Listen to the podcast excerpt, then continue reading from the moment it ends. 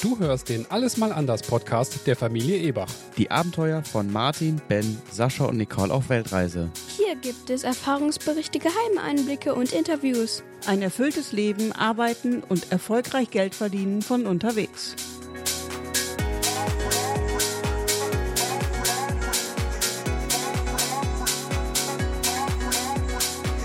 Folge 4 Bali. Los ging es für uns an Terminal 4 am Flughafen von Singapur. Dieser Terminal wurde erst 2017 eröffnet und ist daher sehr modern. Hier sind Check-in und Passkontrolle voll automatisiert. Das Personal ist extrem nett und sehr hilfsbereit. Auf jeder Toilette sind Displays, an denen man seine Bewertung abgeben kann. Auch nach der Gepäckkontrolle wurde Ben gefragt, wie zufrieden er war. The speed of clearance, courtesy of the staff, staff smiling at you, overall satisfaction. Yes. Very Feels good. Okay. Airport Thank is you very much. Have Thank you very flight. much. Thank you. Thank you. Das war der Quality Rater, sein äh, freundlicher älterer Herr, der mit dem iPad hier am Ausgang der Security steht und fragt, äh, wie gut man behandelt wurde, wie schnell es geht, ob die Angestellten auch gelächelt haben. Und da kann man dann von 1 bis 5 bewerten. Es ist unglaublich, wie schnell mal wieder, wie schnell das hier geht. In Deutschland oder auch an den ganzen Airports, wo wir vorher waren, muss man immer den Rucksack auspacken, die ganzen elektronischen Sachen rausholen. Aber hier legt man einfach, also wenn man zum Beispiel ein Hipbag trägt oder sonst was noch an sich, einfach in den Kasten legen. Das wird alles durchgescannt und fertig. Genau, auch Nicht der, auspacken oder so. genau, den Rucksack mit dem, äh, mit dem Notebook musste man auch nicht auspacken. Und die ganzen Batterien, die man dabei hat, die kann man einfach alle da drin lassen. Das ist viel besser so. Sehr vorbildlich. Singapur war der erste Flughafen, an dem es nicht möglich war, Martins Skateboard als Handgepäck mitzunehmen. Das Personal hat uns dann geholfen, das Skateboard nachträglich und kostenfrei einzuchecken. Eine kleine negative Anmerkung. Martins Skateboard, das ist doch ein Skateboard, dieses ganz kleine. Ne? Pennyboard. Pennyboard. Ja, ein Pennyboard wurde tatsächlich konfisziert. Und man hat uns angeboten, jetzt äh, ungefähr 25 Minuten vor Abflug, dass uns ein Security-Mensch mit dem Skateboard dann wirklich in den Flug begleitet. Äh, ansonsten wäre das irgendwie, na, nicht in den Flug be- begleitet, sondern zum Gate oder das nochmal so für uns eincheckt, dass wir es mitnehmen können. Äh, so ein kleines Skateboard kann man tatsächlich nicht einfach so mit in den Flug nehmen. Kann man bestimmt einen überschlagen mit dem Ding, weil das ja hart ist. Ja, die sehen das wahrscheinlich als Waffe oder so. Ja. In Deutschland oder in Europa und in Nö. Thailand war das bis Da jetzt nicht der Fall. Da kann man das einfach so mitnehmen. Also, wenn ihr kleine Skateboards mit in den Flug nehmen wollt, dann bitte bleibt in Deutschland. Ja, genau. Nach zweieinhalb Stunden Flug sind wir dann endlich in Bali gelandet. Doch leider waren wir noch nicht ganz angekommen, denn für die 25 Kilometer bis zu unserem Airbnb hat das Taxi noch mal zweieinhalb Stunden gebraucht. In den Shownotes findet ihr einen Clip zu diesem Verkehrschaos. Unseren ersten kleinen Schock hatten wir im Ausgangsbereich des Flughafens. Hier stehen viele hundert Taxifahrer, die alle ein Namensschild hochhalten. Nachdem wir unseren Taxifahrer endlich gefunden hatten, kam der zweite Schock. Stau im Parkhaus. In Bali landen täglich 6.000 bis 7.000 Touristen und die gehören erst einmal alle abgeholt. Zur Taxisituation in Bali habe ich gleich den ersten Tipp für dich. Man muss es schon so sagen, sie versuchen dich am Flughafen definitiv abzuziehen. Wir haben für die Taxifahrt von ca. 25 Kilometern umgerechnet ca. 25 Euro bezahlt. Dafür, dass wir fast zweieinhalb Stunden im Taxi gesessen haben, war das noch nicht mal viel. Aber wer sich die Mühe macht und einfach an all den Taxiverkäufern vorbeiläuft, aus dem Parkhaus raus und dann auf die Hauptstraße, der findet draußen vor dem Flughafen Taxis, die mit Taximeter fahren. Dort hält man dann einfach ein Taxi an und fragt, ob es mit Mieter fährt. Also man sagt regelrecht Mieter. Wenn der Taxifahrer eines hat, dann zeigt er auch in der Regel mit dem Finger darauf. Wenn nicht, dann fragt er, wo es hingehen soll und möchte einem einen Preis anbieten. Wenn man seine Strecken mit dem Mietertaxi erst ein oder zweimal gefahren ist, dann kann man auch viel besser mit den anderen Taxifahrern verhandeln. Wir haben die besten Erfahrungen mit den Bluebirds gemacht. Von denen gibt es über 20.000 auf der ganzen Insel und die haben auch entsprechendes Logo und auf den Taxis steht Bluebird Group. Und weil die so erfolgreich sind, versuchen sie alle möglichen anderen Taxifahrer nachzumachen. Da gibt es dann andere Taxiunternehmen, die nennen sich dann Blue Biro Group. Das O sieht auf den ersten Blick genauso aus wie das D und darauf fallen viele Touris rein. Also aufpassen und in das richtige Taxi einsteigen. Und wenn der Taxifahrer einfach weiter verhandeln möchte, weiter winken. Man kann schon sagen, wer darauf reinfällt und direkt ein Taxi am Flughafen nimmt, der zahlt ungefähr zwei bis zehnmal so viel, wie eigentlich üblich ist. Okay, ist immer noch nur ein Fünftel von dem, was man in Deutschland bezahlen würde,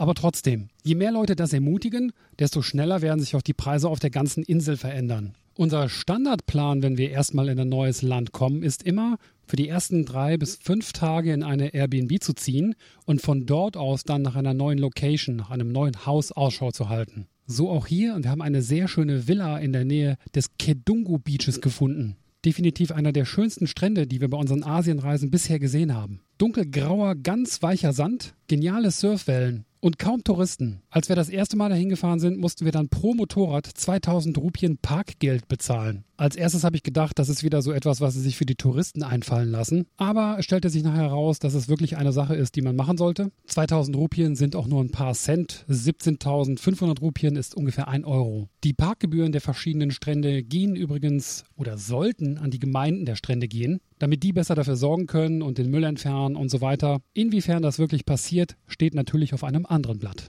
Den Link zu unserer ersten Airbnb packen wir euch in die Show Notes. Außerdem haben Martin und ich auch eine Roomtour gemacht. Eine Roomtour mit lustigem Ende. Das Video könnt ihr euch auch in den Show Notes ansehen. Martin und Ben hatten am Kidungo Beach ihre ersten Surfstunden. Und die haben es auch wirklich gebracht. Beide konnten nach kurzer Zeit schon ihre erste Welle nehmen. Dazu werden die beiden in zukünftigen Folgen bestimmt auch noch mehr erzählen. Ich möchte euch jetzt noch ein bisschen erzählen zu unserer Haussuche.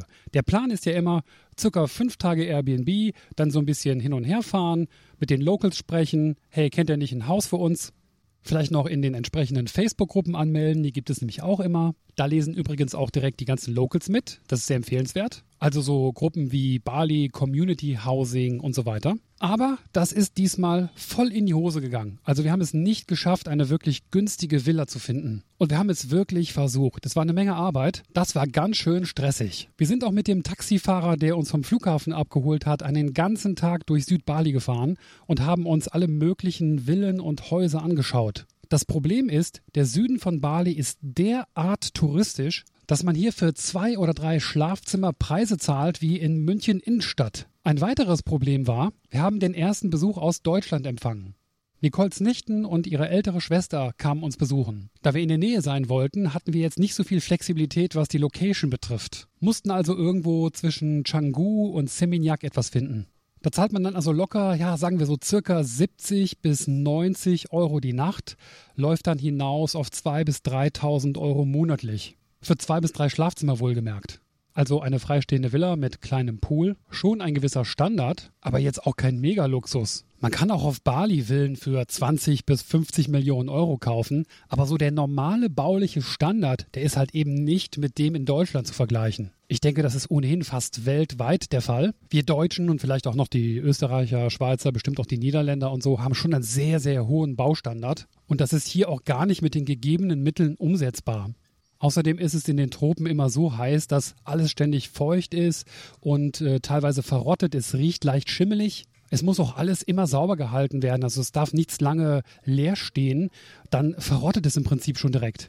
Nach unserer tagelangen Suche blieb uns dann auch nichts anderes übrig, als ad hoc etwas auf Airbnb zu buchen. Und das waren dann 2400 Euro für 32 Tage. Nach der Buchung haben wir vom Host erfahren, dass wir Glück gehabt hätten, dass die Villa gerade so billig war. Der Grund sei, dass nebenan direkt eine Baustelle ist. Na super, dass du uns das nach der Buchung sagst. Wir kamen also an, haben uns alles angeschaut. Es war relativ dunkel. Die Zimmer waren anscheinend schon länger nicht bewohnt gewesen. Das heißt, es roch direkt schimmelig auf das Bett gelegt und auch direkt diesen Schimmelgeruch in der Nase gehabt. Das Personal war super freundlich, aber das ist jetzt auch nichts Besonderes, denn im ganzen asiatischen Raum haben wir bis jetzt noch niemanden gehabt, der wirklich unfreundlich war. Allerdings haben wir uns aus einem ganz bestimmten Grund für dieses Haus entschieden, weil in der Anzeige stand drin, dass auch ein Fahrer inklusive Auto zur Verfügung steht. Und das für 10 Stunden jeden Tag. Man müsste nur für den Sprit bezahlen. Genial haben wir uns gedacht, da brauchen wir keine Motorräder, können uns überall hinfahren lassen. Wunderbar. Nachdem wir dann eingezogen sind, haben wir gefragt, wo denn der Fahrer sei. Und dann hieß es natürlich, ja, aufgrund des niedrigeren Preises sei der Fahrer jetzt natürlich nicht mehr mit enthalten. Obwohl das in der Airbnb-Anzeige so deklariert war. Nicht nur das, auf der Homepage des Betreibers gab es auch eine Seite mit der Villa und auch da stand in der Beschreibung drin, dass es einen Fahrer dazu gibt. Wir haben dann einen Tag in der Villa verbracht und dann am nächsten Tag gekündigt. In der Angst natürlich, dass jetzt unter Umständen 2000 Euro weg sind. Aber dem war Gott sei Dank nicht so. Die Firma hat dann ihren Manager geschickt, der auch sehr freundlich war. Der hat versucht, noch einiges gerade zu biegen. Aber wir haben gesagt, es sind einfach zu viele Sachen auf einmal, die hier nicht gestimmt haben. Und deswegen ist unser Entschluss fest, wir würden gerne raus aus der Villa. Die Firma heißt Bali Villas Are Us. Den Link packen wir auch in die Show Notes, weil wir davon überzeugt sind, dass die Firma wirklich sehr professionell gehandelt hat. Die haben uns gar keine Steine in den Weg gelegt. Wir haben die Airbnb-Servicegebühr verloren, aber das ist auch alles. Und da muss man einfach mal großzügig drüber hinwegsehen. Innerhalb von 24 Stunden haben wir also zweimal eine Villa für mehr als einen Monat gebucht. Unsere neue Villa heißt Villa Mahayana. Drei Schlafzimmer, alles relativ modern, teilweise auch traditionell eingerichtet, sehr funktional mit einem großen offenen Wohnzimmer. Offen heißt, das Wohnzimmer ist draußen. Es gibt zwar ein Dach, aber letztendlich Couch, Fernseher und auch die angeschlossene Küche ist alles Open Air. Und wir haben uns zunächst ein bisschen dagegen gewehrt. Wir wollten nach europäischem Standard leben, also am liebsten ein abgeschlossenes Wohnzimmer haben. Einfach, dass man abends beim Fernsehgucken dann noch ein bisschen sicher von den Moskitos ist. Die Sache ist allerdings, auf Bali lebt niemand wirklich so. Das Leben bei den Balinesen findet draußen statt. Es gibt zwar Wohnzimmer, Küche und auch Schlafzimmer, aber die befinden sich eben draußen. Es ist über alles ein Dach gezogen, weil es regnet natürlich auch oft. Die einzigen geschlossenen Zimmer sind aber in der Regel die Badezimmer und die Toiletten natürlich. Und da muss man sich erstmal dran gewöhnen, aber das haben wir dann auf Bali nachgeholt und ich muss sagen, dieser Lifestyle gefällt mir mittlerweile auch sehr gut. Wichtig ist, dass man sich ein gutes Mückenspray besorgt. Das ist aber auch nicht schwierig, das gibt es überall im Supermarkt und das kann man sich fläschchenweise kaufen. Also einmal morgens einschmieren und einmal abends einschmieren bei Dämmerung und dann wird man in der Regel auch von allen Mücken in Ruhe gelassen. Ganz verhindern kann man das natürlich nicht. Gerade nach dem Händewaschen ist es so, dort wo man das Mückenzeug wieder wegwäscht, da wird man natürlich auch gestochen. Die Villa ist zentral, aber ruhig gelegen. Man muss wirklich erlebt haben, was das bedeutet. In drei Minuten über Hinterstraßen kommt man auf die Hauptstraße und die ist busy. Da fahren zu bestimmten Tageszeiten gefühlte zehn Autos pro Sekunde lang. Und das ist auch ganz schön laut. Allerdings drei Minuten durch die Hinterstraßen zur Villa Mahayana und man hört davon nichts mehr. Genial. Auf der Hauptstraße gibt es dann jede Menge Restaurants, sowohl kleine It-Restaurants als auch die lokalen Warungs, die deutlich günstiger sind, kleine Supermärkte, jede Menge Modegeschäfte, Souvenirshops, Bars und so weiter. Außerdem erreicht man von der Hauptstraße aus in fünf Minuten auch den Strand, den Batu Belik Beach. Der liegt genau zwischen Canggu und Seminyak. Beides sind so die trendigsten Gegenden auf Bali. Viele junge Leute, aber auch ein paar Erwachsene, ich würde sagen so Alter zwischen 16 und 50. Da passten wir also so gerade noch rein. In den Bars am Strand läuft den ganzen Tag lang Techno und Hausmusik. Da kann man sich dann auf die Liegen legen oder in die Kissen fläzen und bei einem Cocktail der Sonne dabei zugucken, wie sie untergeht. In solchen Momenten denken wir dann auch manchmal, okay, das ist wohl hier der Grund, warum wir auf Weltreise gegangen sind. Die Villa Mahayana ist ausgelegt für sechs Personen darin geschlafen, haben aber schon zehn und mehr, haben wir uns sagen lassen. Da lassen sich dann einfach weitere Matratzen dazu bestellen. Also wer da mit zwei Familien einzieht oder vielleicht in der Gruppe, der muss gar nicht mal so viel bezahlen dann pro Nacht. Bezüglich der Miete von so Objekten, ich würde sogar sagen, allgemein wahrscheinlich in Asien sind die deutschen Erwartungshaltungen oder vielleicht sogar europäische Erwartungshaltungen ja teilweise völlig unangebracht. Wir empfehlen die Villa Mahayana aus ganzem Herzen, aber vielleicht dann doch mit ein paar Einschränkungen. Ich denke, es kommt ganz darauf an. Wenn du alleine oder mit deinen Freunden oder mit der Familie alle drei Jahre einmal für zehn Tage in Urlaub fährst, dann willst du natürlich, dass alles perfekt ist. Und das ist in dieser Villa auch nicht der Fall. Zum Beispiel die Geschwindigkeit des Internets.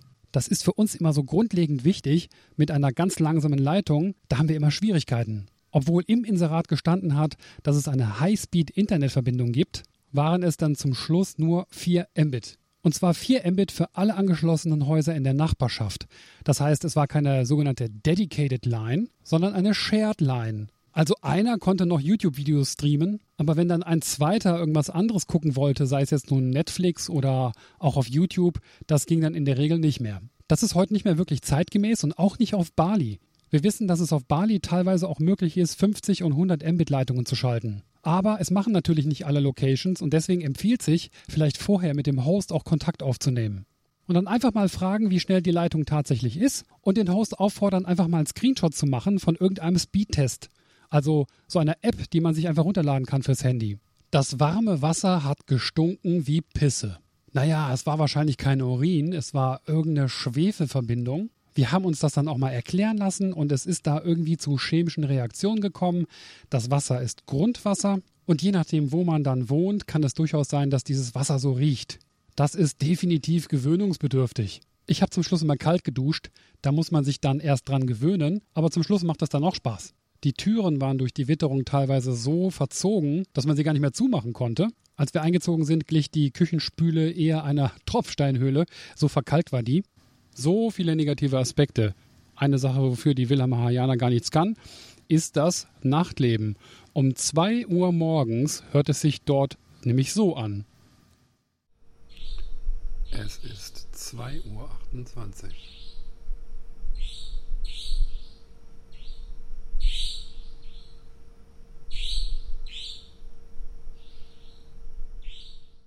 Aber das sind alles nur Kleinigkeiten und das sind so Sachen, die treffen wir hier in Asien immer wieder an. Die Leute haben hier teilweise einfach nicht so den gleichen Anspruch wie wir.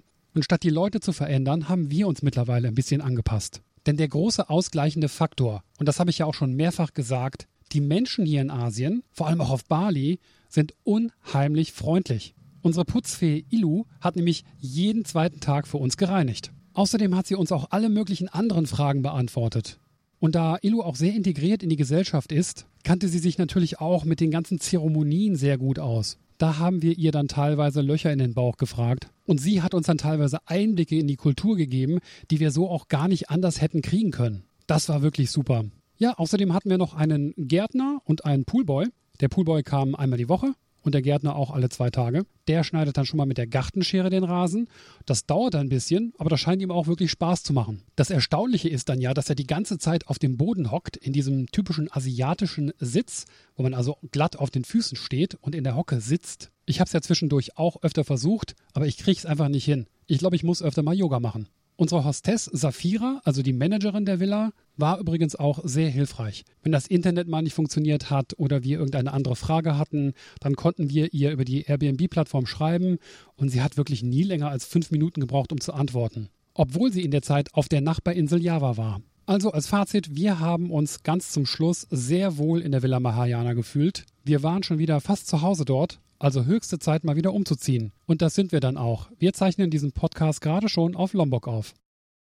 Ben, was hast du eigentlich auf Bali gemacht, was dir so richtig viel Spaß bereitet hat? Ich habe Surfen gelernt am Kedungo Beach. In der ersten halben Stunde haben wir gelernt, wie man auf dem Brett aufsteht. Danach ging es direkt ins Wasser und ich habe mit Glück die erste Welle direkt bekommen. Für mich war nach der ersten Session klar, dass ich auf jeden Fall weiter surfen möchte. Surfen ist ja schön und gut, aber was unsere Hörer immer wissen wollen, vor allem andere Eltern, ist, ob unsere Kinder tatsächlich auch was Sinnvolles lernen. Ben, was hast du denn auf Bali Sinnvolles gelernt? Surfen ist aber sinnvoll. Aber im schulischen Sinne habe ich mich mit Philosophie beschäftigt. Das ist ja interessant. Was genau hast du denn da gemacht? Ich habe das Buch Sophiesfeld von Jostein Garder gelesen. In dem Buch geht es um die Geschichte der Philosophie, die in einen Roman verpackt ist. Boah, das hört sich aber trocken an. War das überhaupt interessant? Nein, das Buch ist eigentlich super spannend, weil die ganze trockene Theorie in eine spannende Geschichte gepackt wird. Sokrates hat mich sehr beeindruckt, weil er einer der ersten Menschen war, der Frau und Mann gleichgestellt hat, dass sie zum Beispiel beide herrschen dürfen, beide schlau sind und so weiter. Laut Sokrates ist Intelligenz, wenn man weiß, dass man nichts weiß. Das bedeutet, dass man weiß, dass es so viel gibt, dass man nicht wissen kann. Und demütig genug ist, um das auch zuzugeben. Sokrates war bewundernswert, weil er den eigenen Tod in Kauf genommen hat, um die Wahrheit zu verteidigen. Er hat im Kreis seiner engsten Freunde einen Becher mit Gift getrunken, weil er nicht gezwungen werden wollte, etwas anderes als die Wahrheit zu akzeptieren. Martin, jetzt bist du dran. Was war für dich das schönste Erlebnis auf Bali? Für mich war das schönste Erlebnis der Waterboom Park in Kuta. Ich bin so happy, dass ich mich getraut habe, auf die Halfpipe zu gehen. Die Halfpipe ist eine Rutsche, wo man ganz schnell runterrast, damit man eine Rampe hochkommt. Und die Rampe sieht so aus, als würde man darüber fallen. Ich hatte die ganze Zeit Schiss, habe mich aber dann zum Schluss doch getraut. Und es war total geil. Also eine Menge Spaß auf Bali scheinst du ja gehabt zu haben. Aber wie sieht's aus mit dem Lernen? Was hast du eigentlich so die ganze Zeit gemacht? Ich habe insgesamt 15 Teile von den drei Fragezeichen Kids gelesen. Wie hast du die denn gelesen? Ja, auf dem Kindle natürlich. Die ganzen Bücher schleppe ich doch nicht mit. Welches von den 15 Büchern ist denn dein Lieblingsbuch gewesen? Mein Lieblingsbuch davon war die Schokofalle. Da geht's nämlich um Essen Und essen tue ich am liebsten. Am meisten habe ich mich aber gefreut, als unsere Verwandten gekommen sind. Ich konnte dann mit Ben zusammen bei denen in der Villa schlafen. Und sie haben uns Traubensaft und Nutella aus Deutschland mitgebracht. Essen gehen auf Bali. Wie teuer ein Essen auf Bali ist, hängt von dem Bezirk ab, in dem man essen geht. In den touristischen Gebieten zahlt man für Essen und Trinken pro Person zwischen 5 und 10 Euro. Geht man in einem lokalen Warung essen, kann man deutlich sparen. Wir haben für sieben Leute für Essen und Trinken knapp 35 Euro bezahlt. Ein Tipp, um den gefürchteten Bali Belly zu vermeiden, ist, verzichtet auf ungegartes Gemüse, nicht geschältes Obst oder Salat, denn dieser wird meist in den Restaurants mit dem Leitungswasser gewaschen. Das Einkaufen empfanden wir auf Bali etwas schwieriger als auf Koh Samui. Obst bekommt man zwar auch an diesen kleinen Straßenständen zu kaufen, aber bei dem Gemüse sieht schon etwas schwieriger aus. Gemüse gibt es oft nur auf den lokalen Märkten, die morgens zwischen 6 und 8 Uhr stattfinden. Die Supermarketten Pepito und Popular haben zwar ein sehr gutes Sortiment, bieten auch Obst und Gemüse an, aber sind hauptsächlich auf Touristen ausgerichtet und das merkt man dann auch an den Preisen. Die hauptsächlich vertretenen Supermärkte auf Bali sind der Indomaret, der Alpha-Maret und der Minimaret. Die erinnern vom Sortiment jedoch eher an eine gut ausgestattete Tankstelle in Deutschland. Für richtig große Supermärkte muss man dann schon nach Den Pasar fahren. Hier gibt es dann den Carrefour, einer kleinen Mall mit einem eigenen Foodcourt. Ansonsten bietet Bali natürlich auch alles, was das Souvenir-Shopper-Herz begehrt. Besonders in U-Boot und Kutter kann man ohne Ende shoppen. Und mit etwas Verhandlungsgeschick lassen sich hier auch gute Preise erzielen. Die Mobilität in Bali. Zu Fuß gehen hier eigentlich nur die Touristen. Und wenn man erstmal gesehen hat, wie verrückt hier der Verkehr ist und dass die Roller teilweise den Bürgersteig mitbenutzen, überlegt man es sich sehr gut, bevor man wirklich irgendwo zu Fuß hingeht. Geht man dann zu Fuß, wird man alle paar Minuten angesprochen, ob man vielleicht einen Transport braucht. Sagt man dann, nein danke, ich gehe gerne zu Fuß, wird man doch etwas ungläubig angeguckt. Auf Bali gibt es keine nennenswerten öffentlichen Verkehrsmittel. Roller fahren sollte man auf Bali nur, wenn man genug Erfahrung und Übung hat. Denn die scheinbar fehlenden Verkehrsregeln und das Überholen von jeder Seite erfordert doch einiges an Übung. Weil es auf Bali so billig ist, empfehlen wir, mit dem Taxi zu fahren. Besonders die Taxis der Firma Bluebird sind verlässlich und schalten meist ohne Rückfrage den Taximeter an. Der Taximeter sollte bei 7000 indonesischen Rupien starten, was umgerechnet ca. 40 bis 50 Cent sind. Möchte man ein Taxi nehmen, was nicht zur Bluebird-Gruppe gehört, sollte man vor dem Einsteigen mit dem Taxifahrer klären, dass dieser den Taximeter einschaltet. Wenn man aber weiß, was die Strecke in etwa kosten sollte, kann man mit dem Fahrer auch einen Festpreis aushandeln. Wir hatten das Glück, einen Taxifahrer zu finden, der uns sehr faire Preise gemacht hat und mit dem wir uns super verstanden haben. Den haben wir dann ein oder zwei Tage im Voraus gebucht, weil wir wussten, dass wir längere Strecken fahren wollten. Für eine fünfstündige Tour in den Norden der Insel wollte er nur 500.000 Rupien haben, was umgerechnet ca. 28 Euro sind. Wie weit kommt man für dieses Geld in Deutschland? Rumkommen auf Bali ist wirklich einfach und günstig.